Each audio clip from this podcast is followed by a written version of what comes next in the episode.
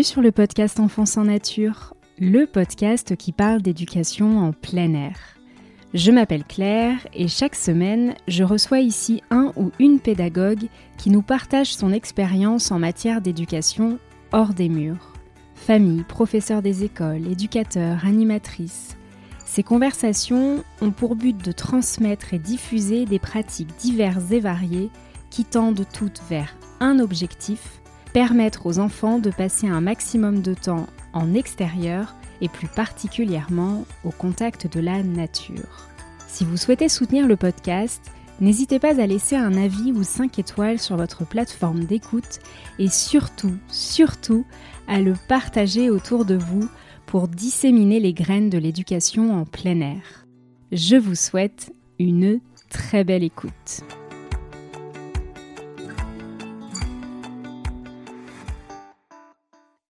Aujourd'hui, je vous propose un échange avec Cécile, éducatrice de jeunes enfants et passeuse de nature dans la Vienne.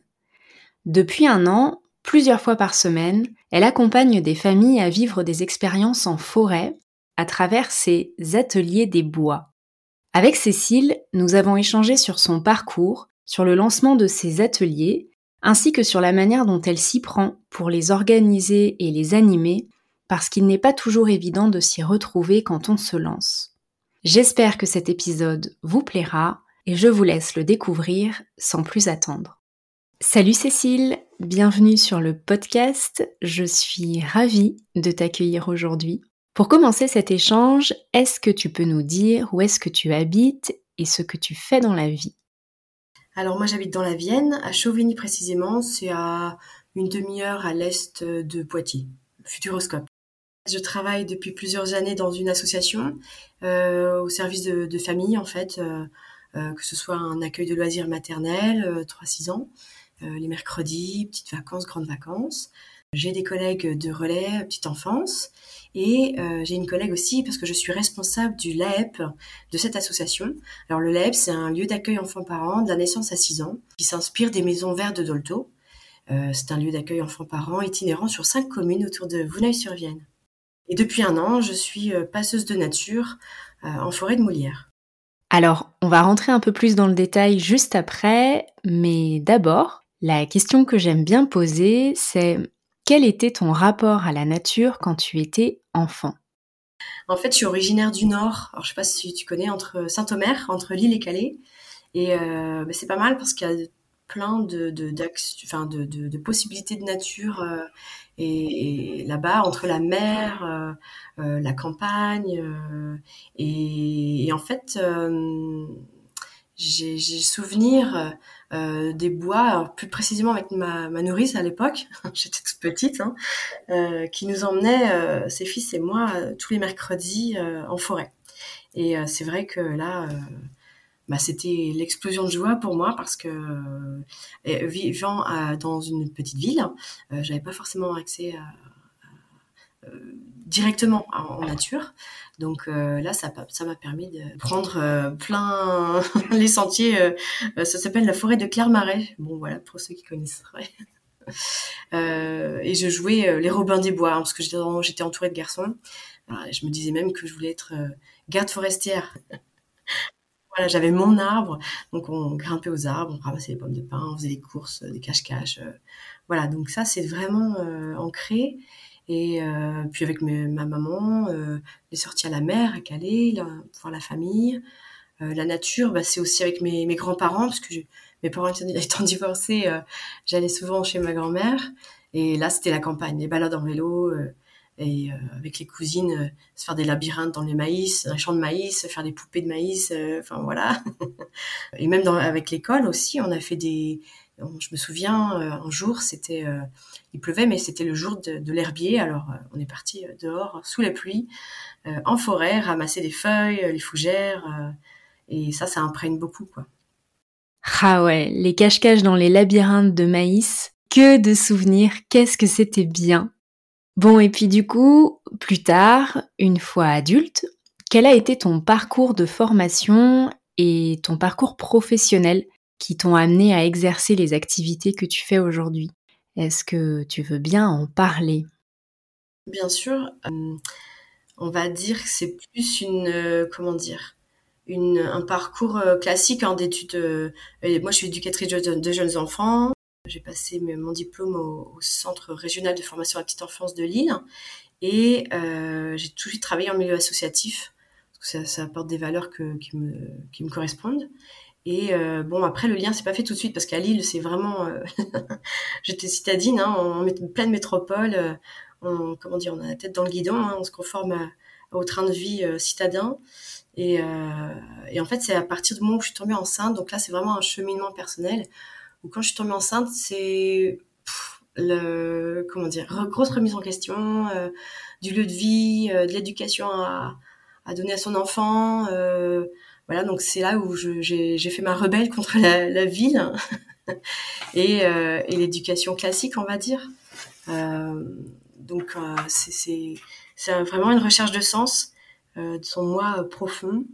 Donc et, et ben là a commencé en fait les recherches du cododo, de l'allaitement avec la Laitier League, tout ce tout ce, ce rattachement en fait à, à des choses plus naturelles avec le portage, les couches lavables pour le, bébé et ensuite pour moi aussi, hein, avec les cups, les savons fait maison. Euh.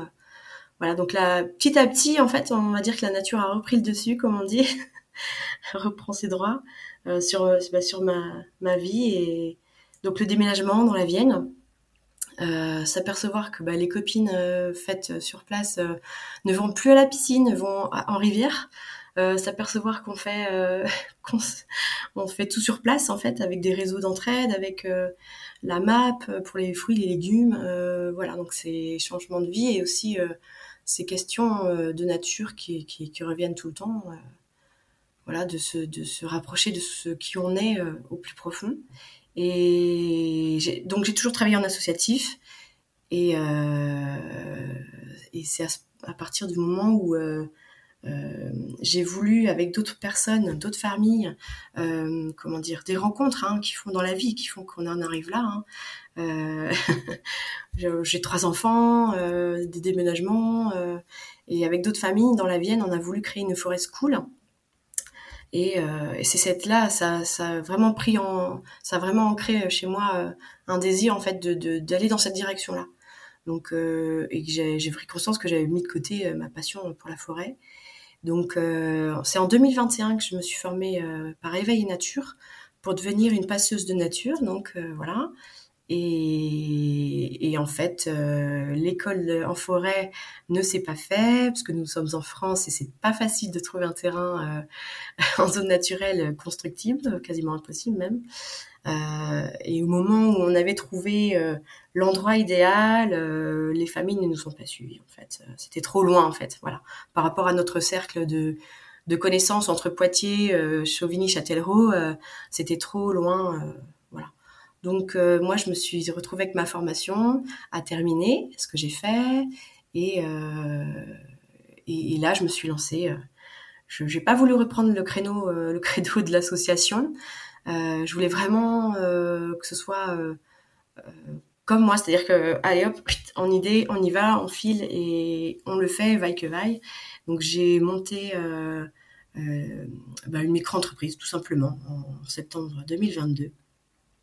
Voilà, et euh, j'ai commencé euh, euh, les ateliers des bois, ça s'appelle, pour faire profiter les familles bah, des bienfaits de la nature, et puis pouvoir aussi combiner mes deux centres d'intérêt dans ma profession. Voilà, donc c'est une activité complémentaire à l'association Le Petit Prince, mais je m'y retrouve amplement quoi. Et après en formation, j'ai commencé en 2023 avec le réseau de la pédagogie par la nature. Voilà, donc j'attaque euh, le deuxième module euh, en octobre. Voilà. Voilà. Euh, mon credo, c'est la relation adulte-enfant durant les explorations en milieu naturel. Ça, c'est mon dada. Tes ateliers sont ouverts à quelle tranche d'âge? Bah, c'est de la naissance. Hein. J'ai un tout petit bébé qui vient de naître là. alors pas dans les bois, hein, mais, mais elle est venue. Il y a une maman qui est venue une semaine après la naissance et jusqu'à euh, ben, en IEF alors j'ai un, un, un, grand qui a 20 ans voilà donc c'est vraiment intergénérationnel et j'ai des, des séances aussi intergénérationnelles où les papis, les mamies, les tontons, les tatas viennent, voilà. Donc, si je comprends bien, tu accueilles des enfants de tout âge, mais pas forcément en même temps ou durant les mêmes ateliers. Euh, j'ai différents types de groupes. Alors, euh, dans mon emploi du temps hein, hebdomadaire, j'ai réussi à me dégager le vendredi et le samedi. Et de toute façon, il y a de la chasse euh, dans la forêt domaniale le lundi et le jeudi. Donc voilà. Et c'est un, bon un bon créneau parce que le vendredi, bah, j'ai des familles, par exemple, de tout petits, de 0 à 6 ans. Et euh, l'après-midi, euh, j'ai euh, des familles en IEF. Alors, je sais pas si tu sais ce que c'est. L'instruction famille, hein, c'est l'école à la maison. Voilà. Et parce qu'il y avait des demandes. Voilà. Et ensuite, le samedi, je retrouve les belettes, c'est-à-dire les 06. Et une fois par mois, j'ai un groupe le samedi après-midi de intergénérationnel, donc les castors. Et là, je fais venir des inter... je fais oui venir des intervenants professionnels ou ou amateurs, voilà, pour le, lien avec la nature. Et j'ai un groupe aussi d'assistantes maternelles le vendredi matin, une fois par mois. Euh, voilà. Et euh, parce que, voilà, c'était des demandes euh, qu'on m'a faites et j'ai répondu. Je continue dans mes questions organisation parce que ce sont des choses qui se posent lorsqu'on se lance dans la création d'ateliers et qui peuvent d'ailleurs s'ajuster au fil du temps. Combien de temps durent les ateliers que tu proposes? Pour les tout petits, euh, euh, j'ai mis de 10h à 11h30, donc une heure et demie. Et en fait, le, temps d'arriver sur le site, parce qu'il y a un petit peu de marche, et le temps de repartir, euh, voilà, sur le site en, gros, ça fait un bon trois quarts d'heure.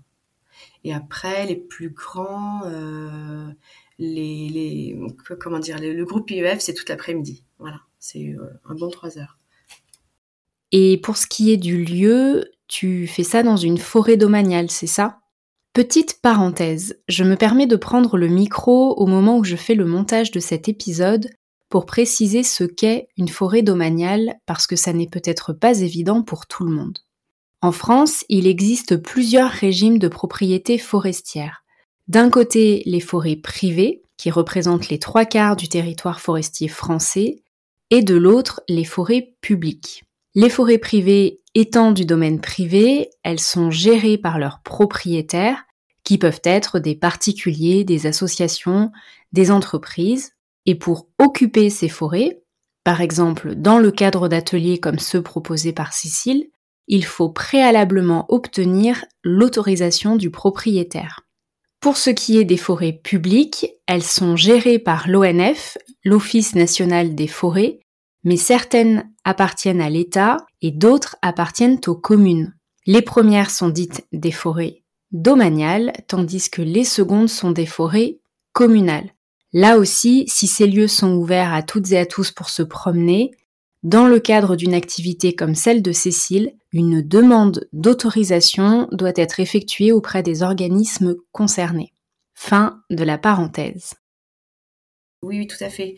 En fait, j'ai tout s'est tout s'est aligné euh, l'année dernière euh, au moment où j'ai reçu l'attestation de formation euh, éveil nature.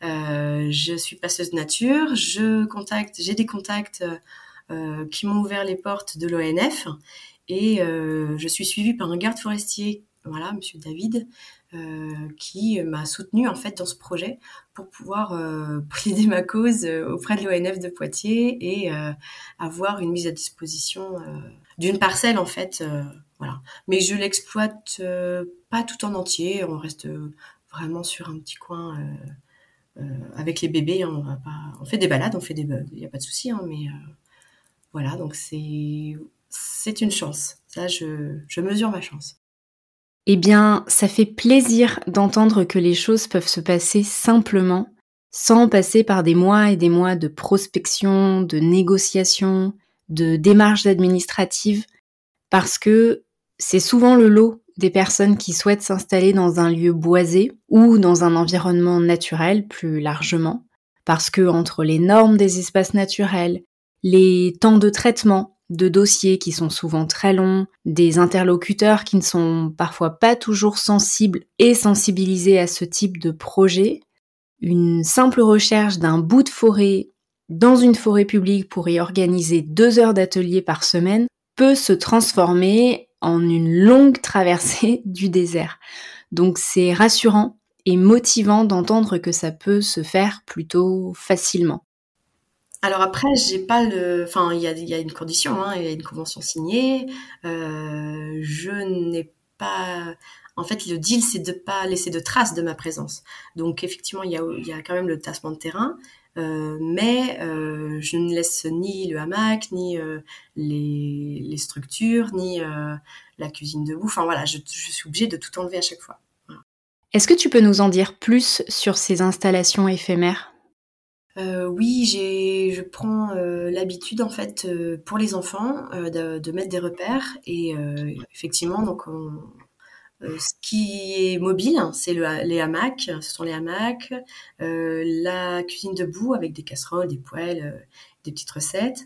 Euh, ce, qui reste sur place, par contre, j'ai eu le droit de, euh, sous les conseils du garde forestier, c'est, il m'a indiqué les, arbres où je pouvais mettre euh, des balançoires. Alors, il y en a deux, une petite et une grande. Et alors, balançoire, j'appelle un c'est homère, hein, c'est des cordes avec euh, un bout de bois, hein, voilà. C'est mais bon, ça a permis aux enfants de voir un peu euh, comment on fait les nœuds en fait euh, de, pour fixer. Et puis j'ai le camp en fait. Quand il pleut, j'ai alors j'ai soit un tarp, soit la bâche, hein, mon abri bleu comme j'appelle, c'est une bâche bleue, qui fait qui, qui, est quand même très grande pour abriter les plus petits, voilà et puis les tapis, les marionnettes, euh, le kamishibai, voilà, c'est tout un des petits rituels que je mets en place. Est-ce qu'il y a un espace en particulier que les enfants exploitent plus qu'un autre? Euh, Oui, bah oui, la cuisine debout, ça, c'est et j'ai découvert, hein, c'est vrai, hein, je pensais que c'était plus euh, pour les tout petits. Et, ben non, j'ai vu que les adolescents, euh, les préadolescents et les adolescents même euh, s'attardaient dessus et faisaient des gâteaux d'anniversaire, euh, imaginaient des histoires. Euh, c'est c'est fou ça. C'est vraiment un lieu où il se passe beaucoup de choses parce qu'ils font travailler leur imaginaire, mais c'est aussi un lieu social parce qu'ils coopèrent, ils échangent. C'est hum, assez fantastique à regarder ce qui se passe autour d'une cuisine debout. Et oui, effectivement, au niveau des tranches d'âge, ça plaît très tôt jusqu'à très tard.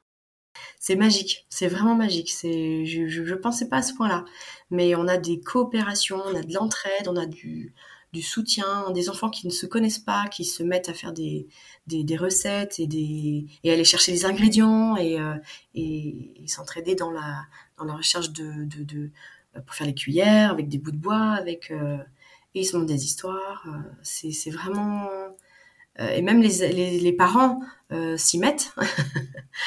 et ça, dans la relation parent-enfant, ça j'adore. J'adore voir ça. L'observation et les photos, je, je, je mitraille. je suppose que tu as un sac à dos quand tu pars en atelier. Quels sont tes indispensables, le matériel que tu emportes à chaque fois? Alors, euh, en plus du sac à dos, j'ai euh, le petit chariot qui m'aide beaucoup.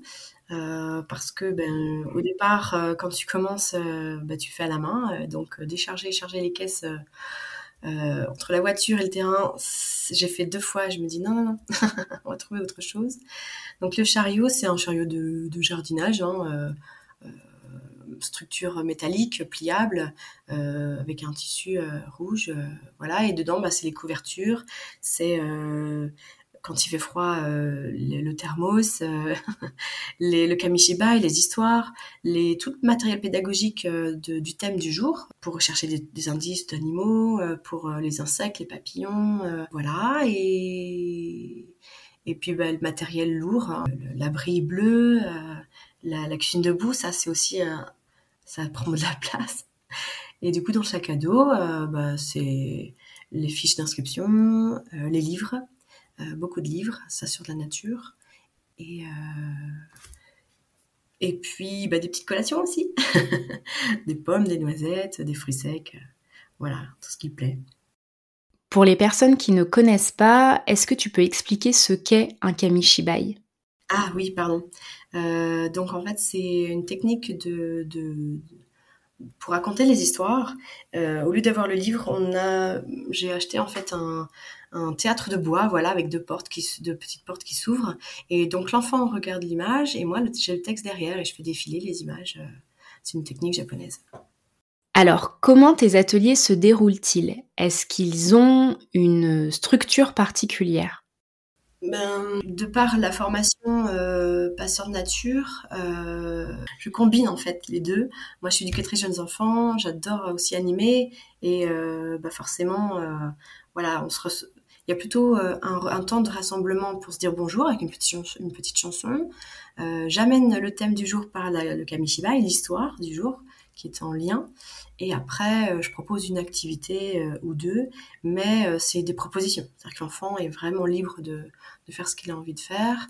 Et souvent, d'ailleurs, on se retrouve avec, entre adultes, mais c'est pas grave. Hein, J'explique aux parents, il vaut mieux que ce soit vous qui, soit qui soyez motivés. et après, l'enfant revient en fait vers vous quand il voit que c'est intéressant, que vous êtes passionné, que voilà. Et et puis le, le, le temps de jeu libre aussi est important parce que c'est ça qui permet à l'enfant de se sentir euh, vivre sa, sa, séance en fait euh, euh, en forêt. Et c'est ce que j'explique aux parents, c'est qu'en fait entre le temps d'école, la voiture, la maison, les activités euh, de, de, judo ou de foot, il y a, toujours cette, cette histoire de ben voilà, c'est l'heure de faire ça, c'est l'heure de faire ci. Et là, ils sont libres. Et certains ont du mal en fait au début à, à retrouver, une, enfin découvrir cette liberté euh, pure. Et j'ai beaucoup d'enfants. Qu'est-ce qu'on fait Qu'est-ce qu'on fait? Et je, voilà, le rôle aussi du passeur de nature, c'est de prendre le temps, c'est de découvrir euh, le, slow, de ralentir le rythme. Et ça, pour ça, la forêt, euh, ça, ça joue beaucoup. Hein, L'atmosphère qui dégage et c'est vraiment passionnant de, de voir ça, de voir l'évolution en fait des enfants euh, dans, dans, la nature. Voilà, donc après euh, il y a aussi, alors je mets en place aussi ce qu'on appelle un parachute. Alors je sais pas si tu connais, euh, c'est c'est une grande toile de toutes les couleurs et c'est aussi un temps de rassemblement où je fais des bulles, je chante, on chante des chansons de, de, de, saison. voilà, c'est très sympathique. Et par exemple, un enfant qui viendrait te voir en disant qu'il s'ennuie, qu'il ne sait pas quoi faire, qu'est-ce que tu lui proposes? Ben, En général, je lui demande ce qu'il faisait avant et ce qu'il aurait envie de faire.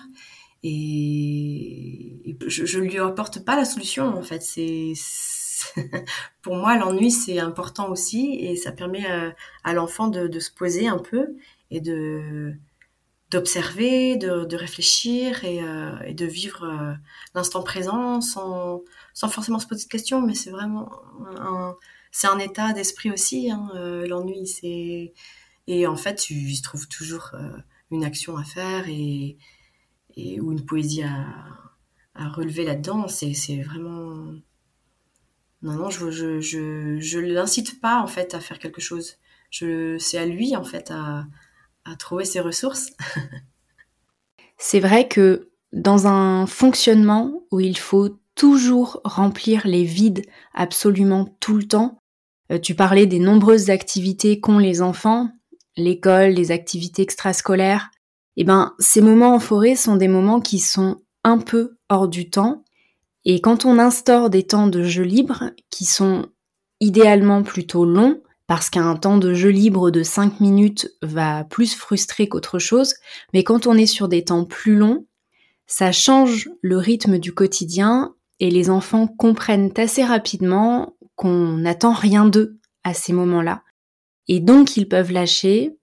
Et dans des semaines ultra remplies, où certains enfants enchaînent l'école, les activités extrascolaires après l'école, le mercredi matin, puis après-midi, et le samedi rebelote. Moi, j'ai vraiment été frappée il y a quelques semaines à l'occasion de deux forums d'associations que j'ai fait pour présenter les projets de Poule Renard Vipère qui, pour celles et ceux qui ne me connaissent pas beaucoup, est l'association par laquelle j'organise et j'anime aussi des ateliers dans les bois, j'ai été frappée par cette espèce de nécessité, de pression que se mettent les familles pour remplir le planning de la semaine avec plein d'activités différentes, euh, de la musique, de l'escalade, de la danse, du yoga, du club cinéma.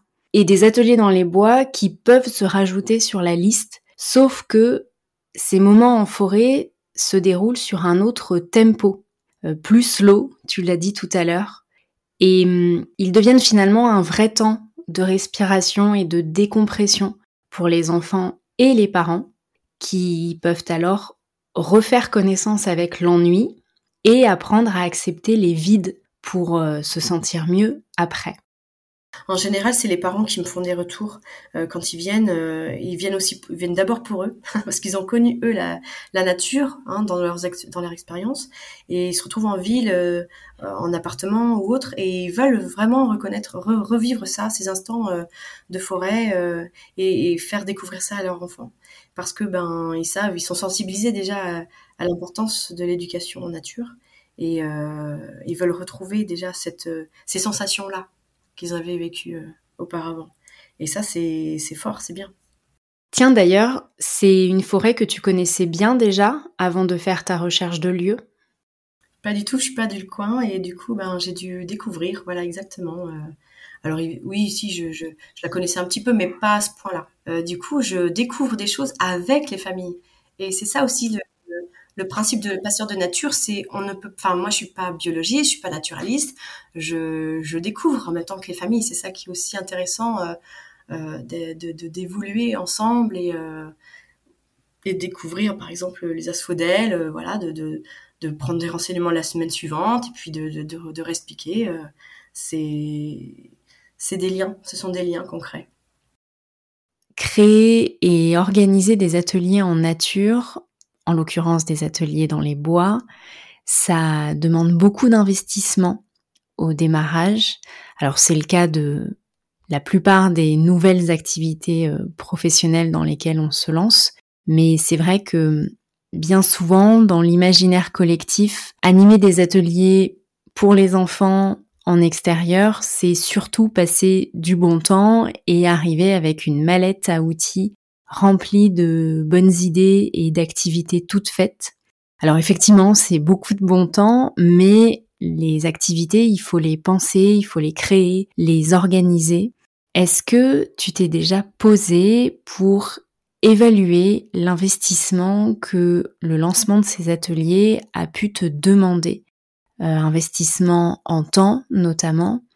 Et comment est-ce que tu organises ta semaine entre la préparation des ateliers et le moment où les ateliers ont lieu euh, En temps, euh, c'est un peu énorme, je pensais pas, mais, mais ça vaut le coup parce que j'ai pas l'impression de travailler. Hein, c'est Confucius qui le disait. Hein. Choisissez un travail que, que, vous aimez et vous n'aurez pas l'impression de travailler. Euh, et on a l'impression qu'on est tout seul, mais on ne l'est pas. Euh, j'ai euh, sympathisé avec une avec euh, Sandy en fait du, de 2001 pouces et euh, c'est aussi une pédagogue de la nature. Euh, on s'entraide. Enfin, elle, elle m'aide aussi, elle me guide aussi sur ses expériences. Euh, pas hésiter à interroger ceux qui, qui ont l'habitude.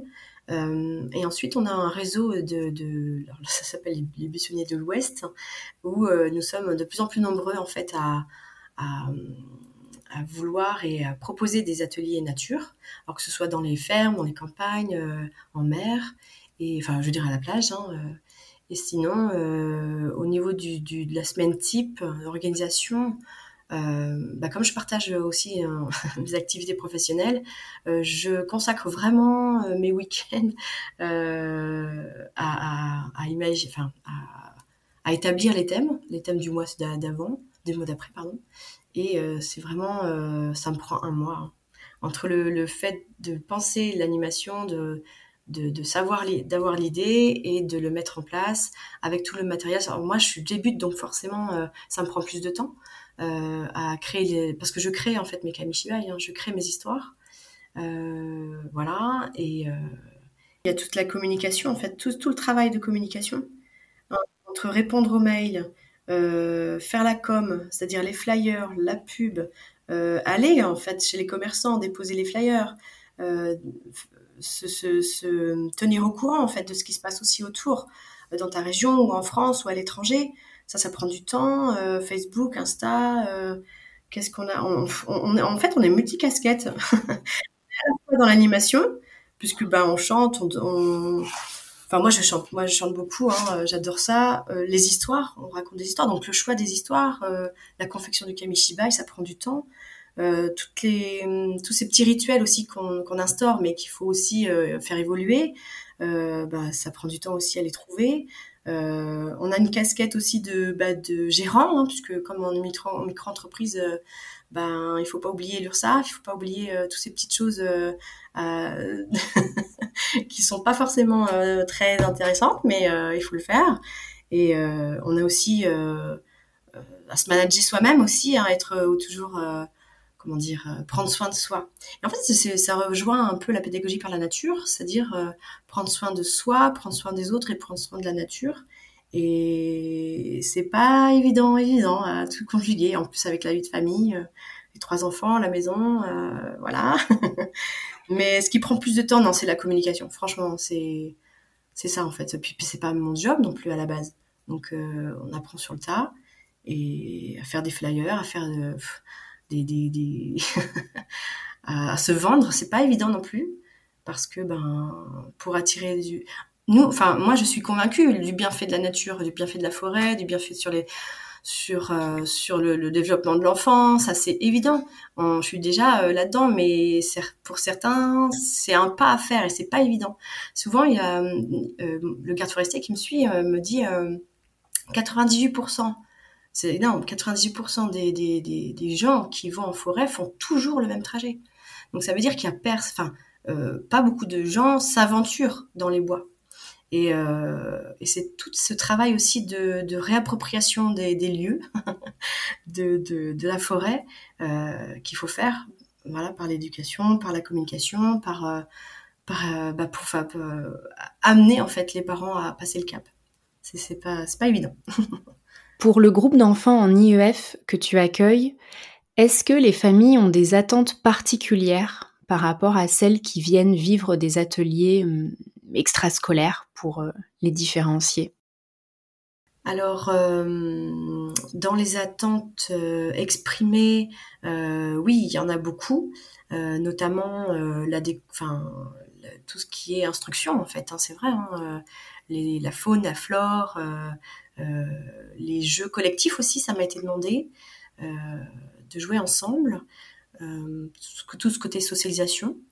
Et ensuite, euh, bah, c'est un groupe assez euh, particulier. Alors, j'annonce 14h-17h, mais en général, ils arrivent 14h30, 15h, et on repart, il est 18h c'est des familles extra, elles ont besoin en fait de se rencontrer euh, de façon hebdomadaire et euh, bah, souvent euh, on se retrouve à, à tiatier entre maman, papa et, le chien aussi. Hein, j'accepte aussi les animaux.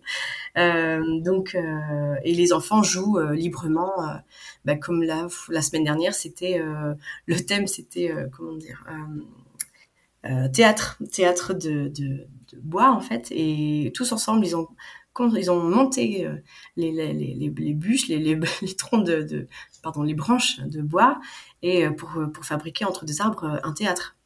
Ils ont pris les peluches, ils ont fait une représentation. C'était pas du tout.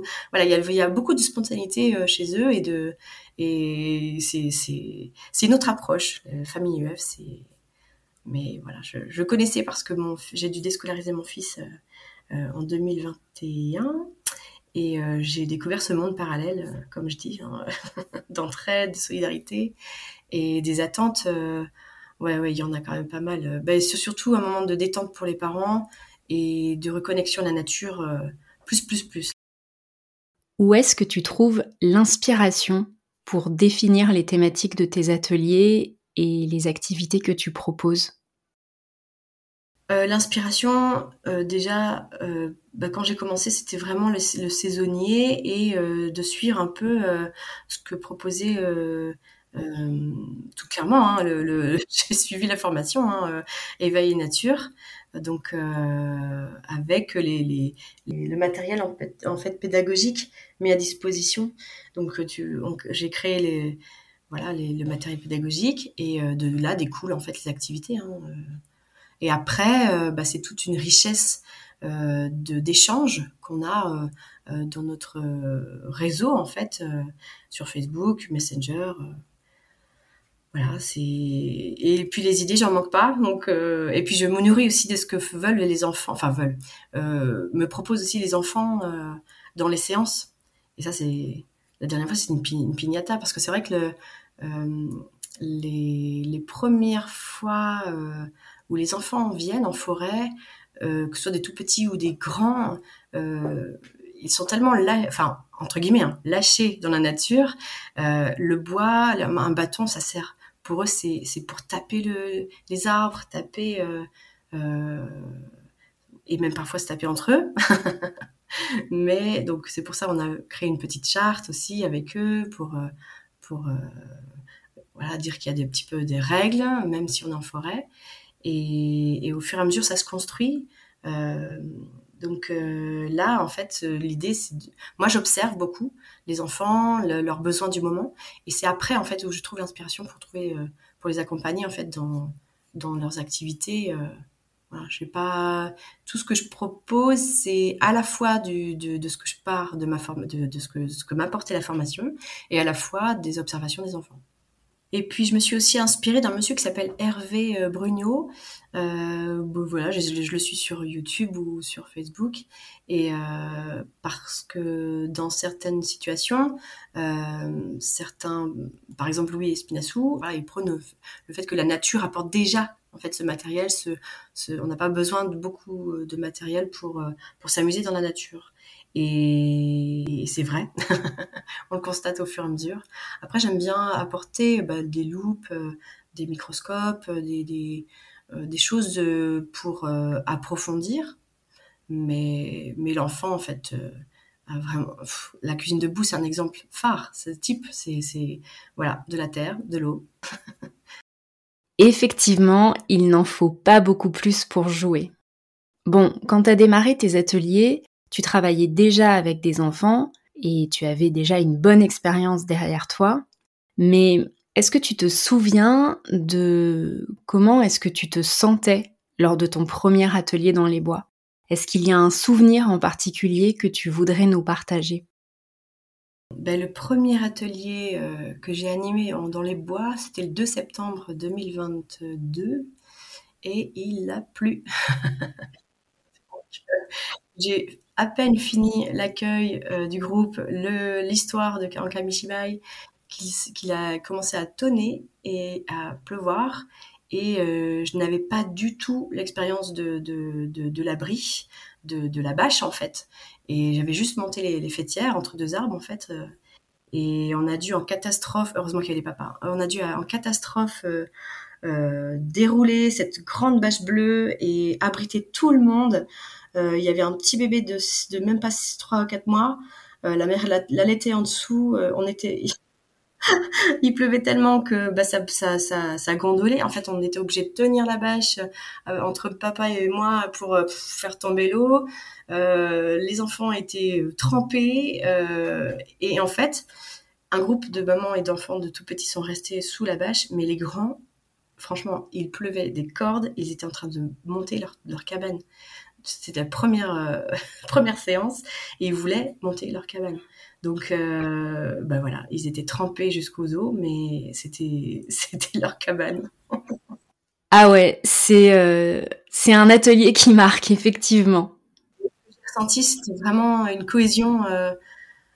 c'était c'était très fort parce que je me suis dit mais mais mince, ils sont là, ils restent euh, à mon atelier que j'ai mis en place, que j'ai réfléchi, que j'ai j'ai eu des efforts pour ça et c'était récompensé parce que et voilà et des mamans m'ont dit premier atelier euh, atelier pluvieux atelier heureux hein mariage. Puisque tu parles de pluie est-ce que tes ateliers ont lieu toute l'année? euh, toute l'année non parce que je suis en forêt domaniale je ne peux pas faire de feu et donc, je m'arrête euh, janvier-février. Il faut vraiment trop froid. Et, je reprends en mars. Alors, je fais septembre-décembre et mars-juin. Voilà. Après, juillet-août, moi, je, comme je travaille en centre de loisirs, euh, bah, voilà, je peux pas, peux pas me diviser. Et c'est dommage parce que la forêt, c'est quand même un des meilleurs endroits où aller quand il fait très chaud l'été. J'en ai profité pour faire euh, un pique-nique euh, en mois de juillet pendant mes vacances avec les familles et une balade sensorielle au mois d'août pendant mes vacances avec les familles aussi.